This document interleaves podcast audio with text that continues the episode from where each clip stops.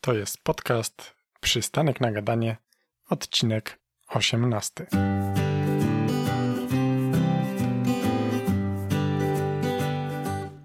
Cześć, witam cię serdecznie w 18 odcinku podcastu. Dzisiaj będę opowiadał o górach, a w zasadzie opowiem o tym, jak krok po kroku zorganizować krótki wypad w polskie góry. Zmotywował mnie do tego mój zeszłoweekendowy wypad w Karkonosze, gdzie widziałem masy turystów wchodzących w adidasach, trampkach, butach do biegania na śnieżkę, która była cała ośnieżona. Stwierdziłem, że może warto troszkę doedukować nasze społeczeństwo i opowiedzieć o tym, jak się przygotować do takiego wyjazdu, zarówno pod kątem sprzętowym, jak ułożyć trasy, jak się żywić podczas takiego wyjazdu i powiem też kilka słów o bezpieczeństwie. Patronem odcinka jest marka butów outdoorowo-sportowych Merrell, dzięki której powstał ten odcinek.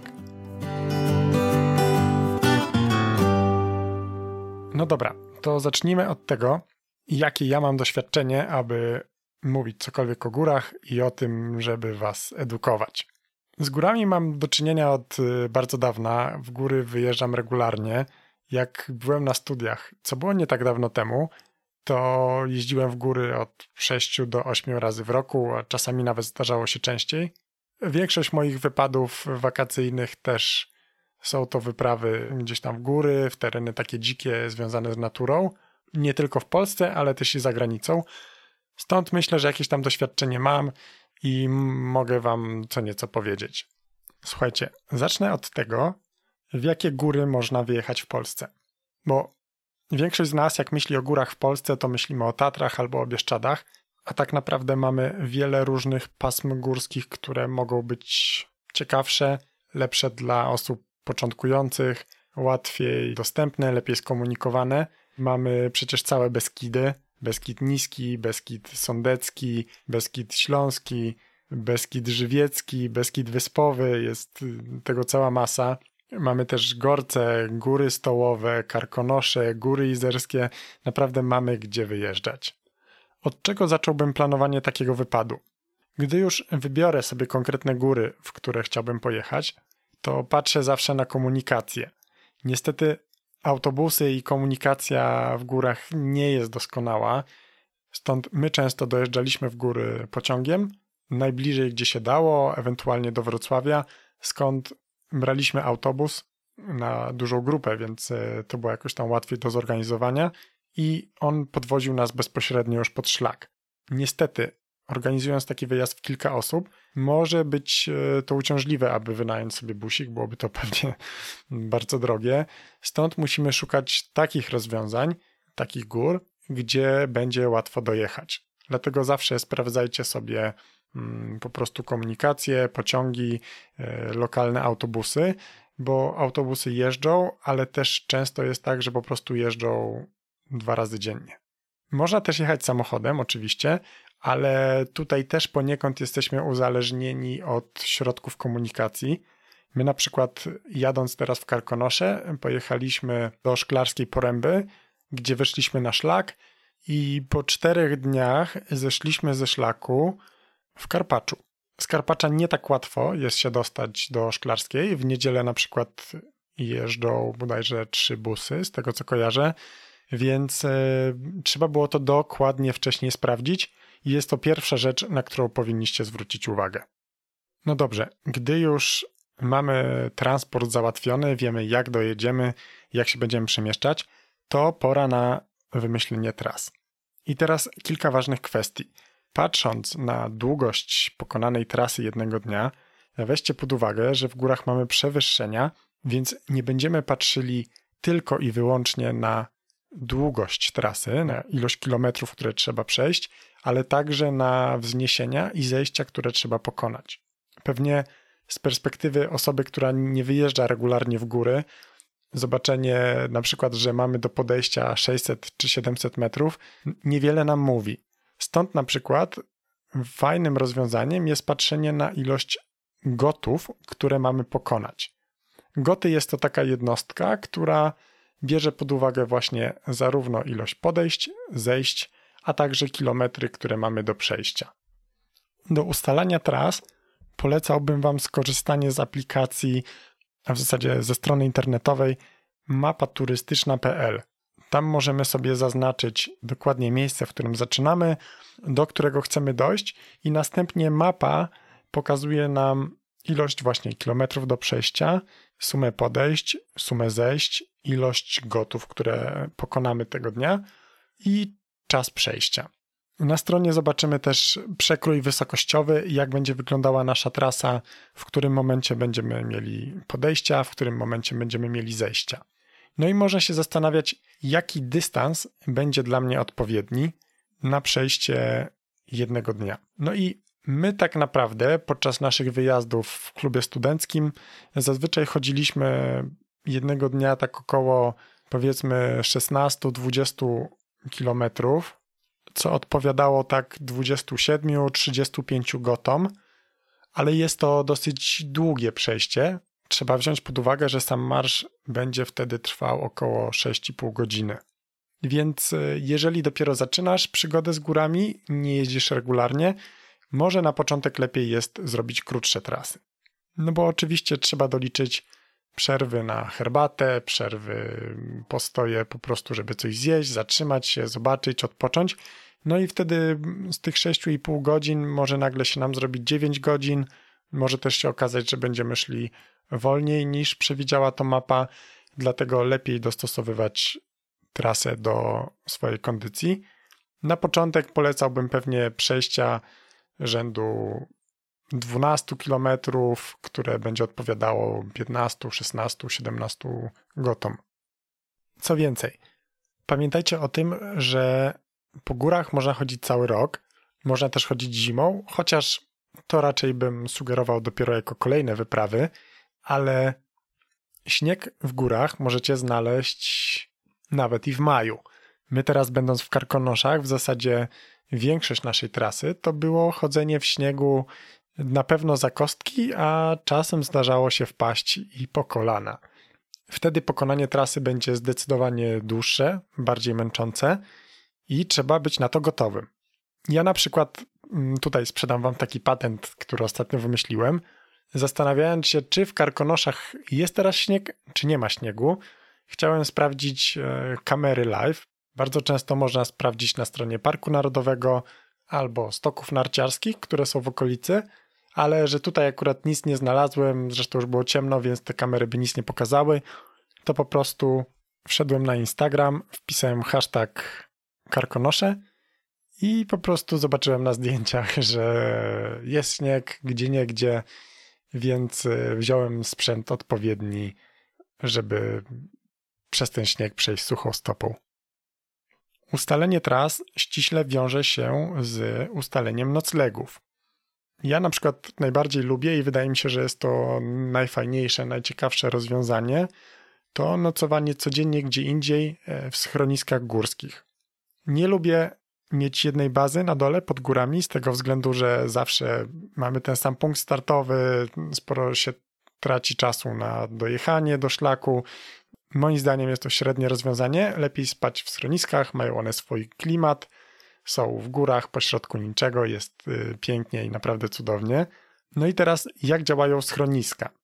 Na pewno trzeba je odpowiednio wcześnie zarezerwować, ponieważ no, Polacy kochają góry, to nie ulega wątpliwości i tych miejsc po prostu często może nie być. Jest taka stara zasada, że teoretycznie w schronisku przyjmują każdego i jeżeli nie będzie miejsc, to możesz spać na karimacie na podłodze, ale w praktyce różnie to dzisiaj wygląda, więc lepiej faktycznie mieć tą rezerwację.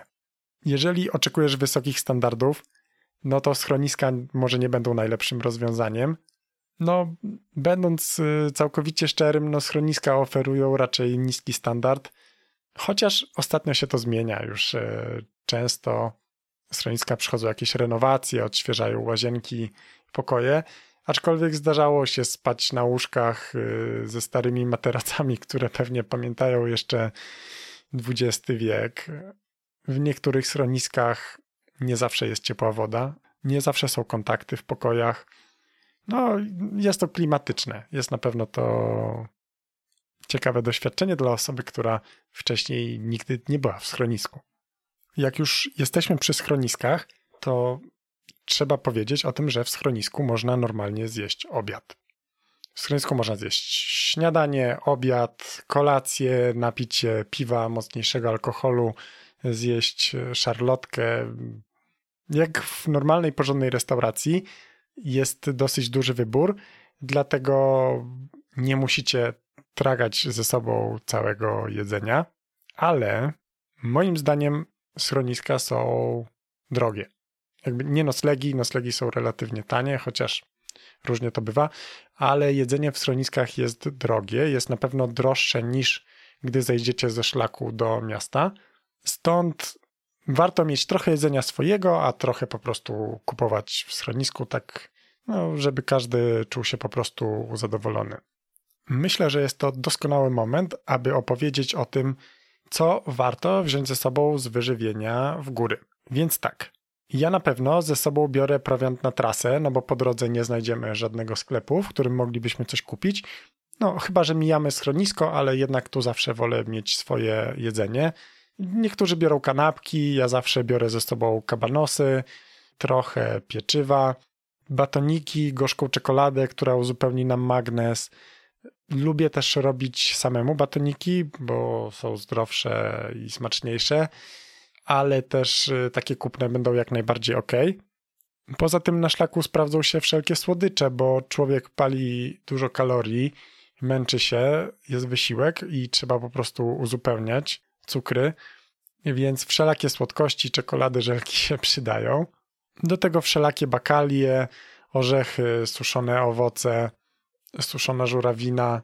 I tak naprawdę na trasę to wystarczy ale też biorę ze sobą trochę jedzenia do schroniska, bo w schronisku można zjeść jeden posiłek, ale ja dużo jadam, więc mi często ten jeden posiłek nie wystarcza, więc y, zdarza mi się brać zupki chińskie, chociaż wiem, że one nie dostarczają wielu mm, wartości, więc na przykład potrafię do takiej zupki wziąć y, serek topiony, albo wrzucam tam jeszcze suszone mięso, kabanosy, cokolwiek mi wpadnie pod rękę. Ostatnio nawet widziałem, że ktoś wrzucał jajko na twardo. Myślę, że to jest pomysł do sprawdzenia. Co poza tym? Tak jak widziałem po znajomych e, i ja też brałem, no to często po prostu ludzie biorą ze sobą chleb, biorą ze sobą e, wędlinę, ser, to co lubią i to co się nie zepsuje, w zależności od tego w jakich idziemy temperaturach za dnia, w jakiej porze roku, ale tak naprawdę można brać, ja często biorę też humus, wszelakie pasty warzywne, no na pewno unikałbym rzeczy, które będzie trzeba nosić na plecach, dlatego że no idąc te kilkanaście kilometrów, raczej nie zabieram ze sobą szklanych pojemników i takich rzeczy zdecydowanie odradzam. Ostatnio nawet sprawdzałem taki patent na zjedzenie ciepłego, hmm, może powiedzmy pełnowartościowego posiłku chociaż czy on był pełnowartościowy, to nie wiem, nie musząc wykupywać obiadów w schronisku i wziąłem ze sobą takie rzeczy, z których można przygotować obiad bez kuchenki. I teraz tak, w schroniskach zawsze mamy dostępny wrzątek. Jeżeli nocujecie w schronisku, to wrzątek zawsze jest za darmo, jest nielimitowany, jest to taka zasada, która raczej nie jest łamana. Jeszcze nigdy nie widziałem, żeby gdzieś trzeba było płacić za ten wrzątek, jeżeli się nocuje w schronisku. No chyba, że ktoś po prostu przechodzi przez schronisko, nie nocuje tam, no to kilka razy zdarzało się, że ktoś tam chciał dwa złote za to. No, ale wracając, więc wziąłem ze sobą e, kuskus, E, można też wziąć wszelakie makarony, które się po prostu um, ugotują bez konieczności gotowania tego, tylko po prostu po samym zalaniu wrzątkiem. Do tego można wziąć suszone mięso. Ja lubię sobie suszyć wołowinę w domu, ale tym razem nie wziąłem, więc po prostu kupiłem podsuszaną kiełbasę. E, do tego sos taki gotowy z torebki. Można wziąć jakieś warzywo ze sobą, paprykę, cokolwiek, e, co nie musi być jakoś przesmażone i wystarczy, jak zalejemy to wrzątkiem. Wrzucam, zalewam, czekam chwilę i mam obiad. No, może nie jest to najwykwintniejszy obiad, ale tak na warunki górskie jest jak najbardziej ok. Co jeszcze można jeść w schronisku? Można też e, brać ze sobą do takiego obiadu suszone pomidory, czosnek, wszystko, wszystko co będzie lekkie i co lubicie jeść i można wrzucić do posiłku. Ja na przykład, e, mimo że na co dzień staram się nie jeść, no to do schroniska lubię też e, wziąć parówki, bo one raczej nie powinny się zepsuć przez taki jeden dzień chodzenia czy dwa, a też zalewając je wrzątkiem mamy po prostu ciepły posiłek, który moim zdaniem zawsze będzie lepszy niż e, po prostu zwykła kanapka z szynką. No i najważniejsze, co moim zdaniem trzeba wziąć ze sobą z prowiantu do schroniska, to torebki herbaty, a jak ktoś jest kawoszem, to kawa. Bo w schronisku można oczywiście kupić herbatę, ale jeżeli mamy darmowy wrzątek i możemy wziąć torebki, no to lepiej wziąć torebki, termos i wtedy też będziemy mieli ciepłą herbatę na drogę, co niewątpliwie, mm, gdy chodzimy w takich e, porach roku, jak właśnie wczesna wiosna czy jesień, będzie niewątpliwie zbawieniem na szlaku. Na śniadania sprawdzą się też płatki owsiane, które można zalać wodą. Do tego można wrzucić suszone owoce, kostkę czekolady. Ostatnio popularne są też e, we wszystkich marketach, można kupić musy owocowe. E, do tego orzechy można dodać. Naprawdę można eksperymentować i, i co kto lubi, można naprawdę jeść bardzo smacznie i nie trzeba się ograniczać do jedzenia przysłowiowego pasztetu i mielonki z puszki. O jedzeniu mógłbym mówić długo, bo kocham jeść, uwielbiam jeść, naprawdę, ale przejdźmy do sprzętu, bo jest to kluczowa kwestia.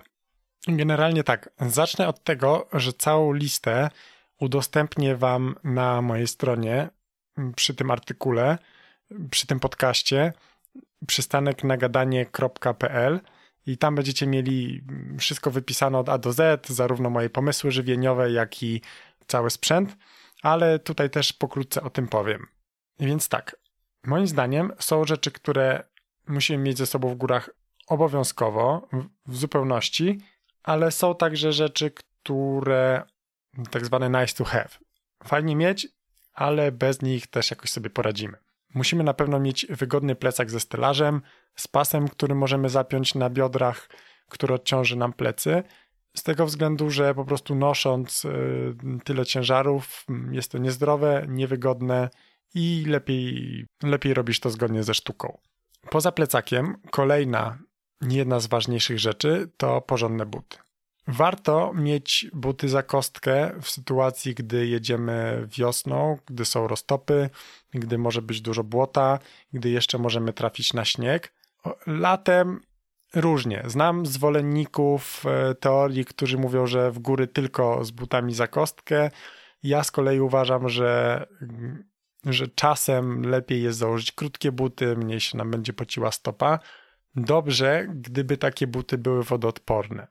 Znaczy, to znaczy, jeżeli jedziemy wiosną albo spodziewamy się błota, deszczu, śniegu, no to buty muszą być wodoodporne.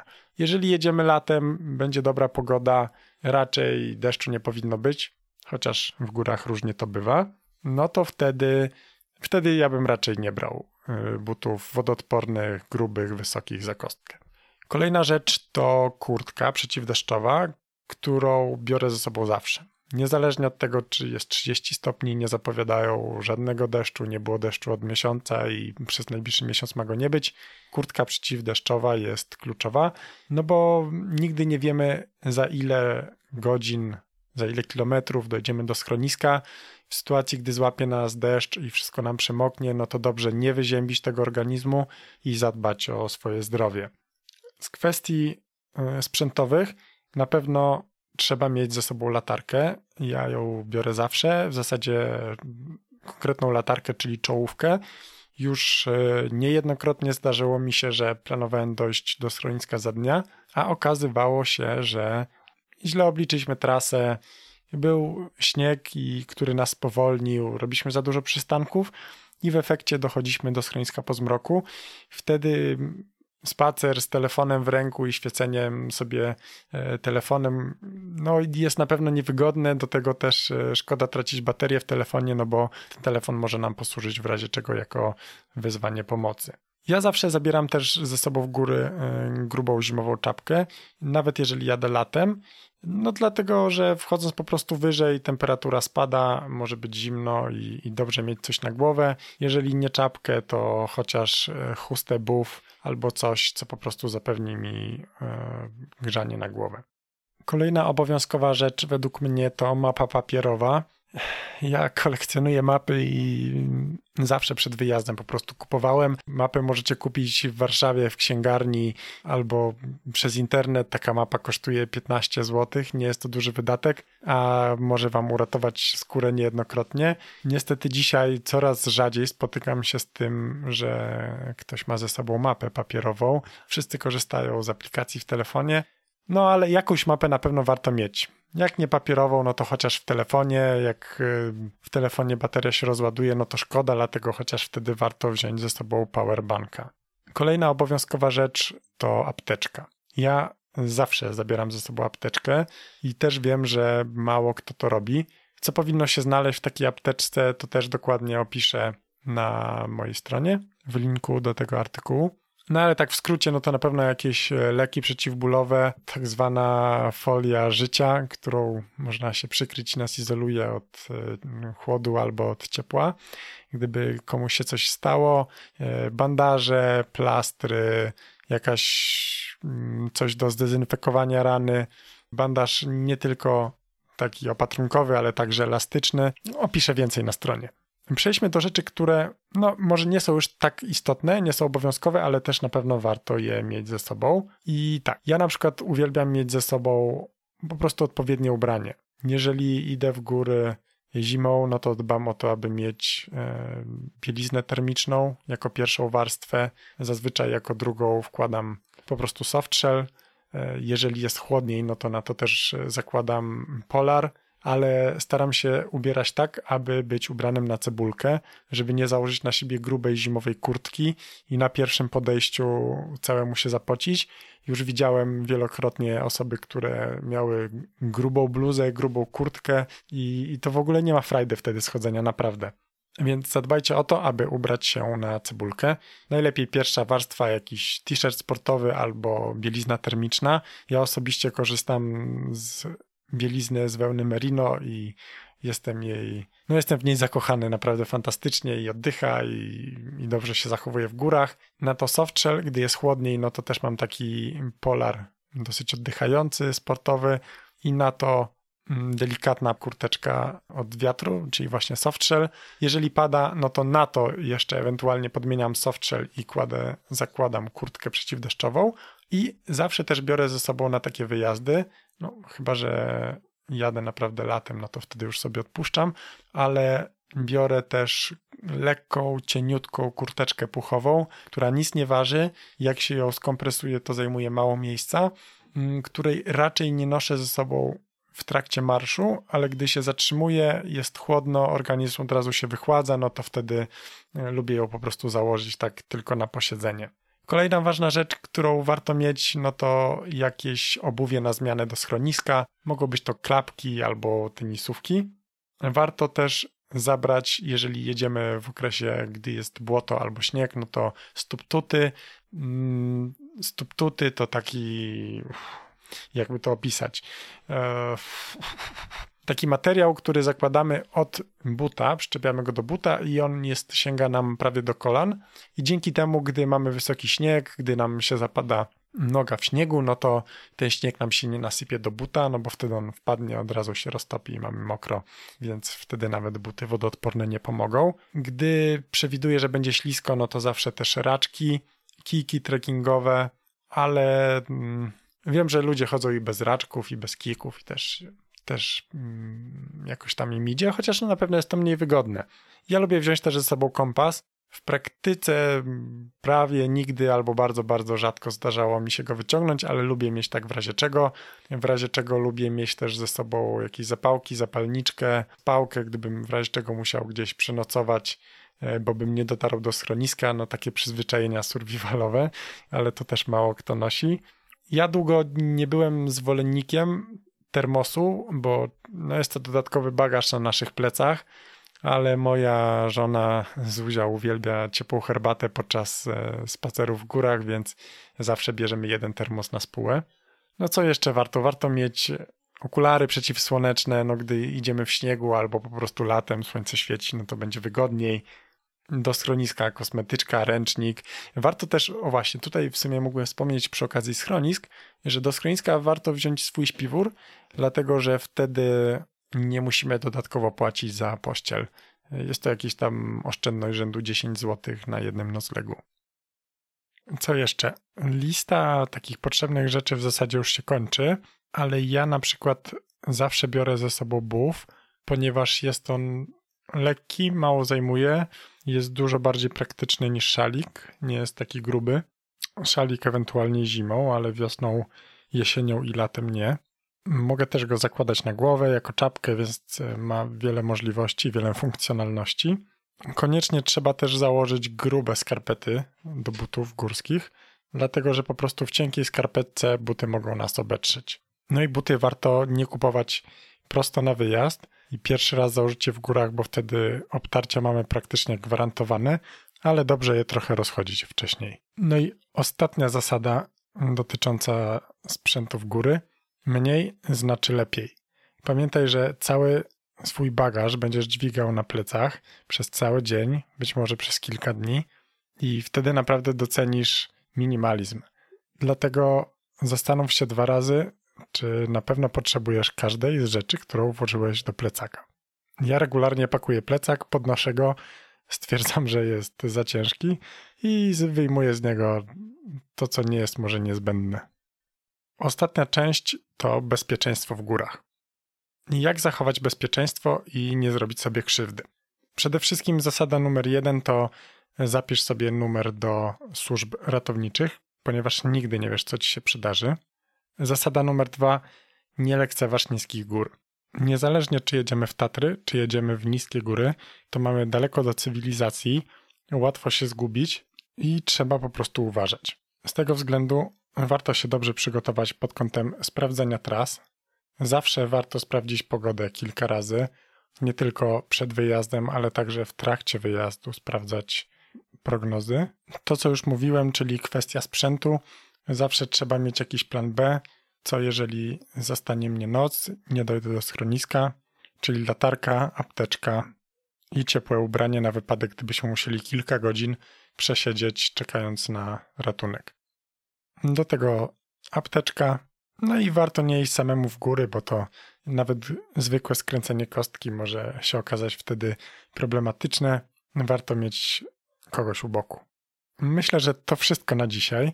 Jeżeli mielibyście jakiekolwiek pytania w kwestii organizacji wyjazdu, w kwestii tego, co byście jeszcze zabrali na wyjazd, czy coś jest ważne, czy nie, albo jeżeli macie jakąś informację zwrotną, co waszym zdaniem jeszcze się przydaje, to oczywiście jestem otwarty, piszcie do mnie, pogadajmy. To wszystkiego dobrego, pozdrawiam. Jeżeli spodobał Ci się ten podcast i chcesz być na bieżąco, dostawać powiadomienia o kolejnych odcinkach, to zapraszam na mój profil na Facebooku. Oczywiście przystanek na gadanie. Publikuję tam również inne ciekawe rzeczy. Jeżeli natomiast chciałbyś zobaczyć miejsca, o których opowiadam, to wpadaj na Instagrama. Kilka razy w tygodniu dodaję tam fotki z moich podróży. Nazwa również przystanek na gadanie. Linki zostawiam w opisie.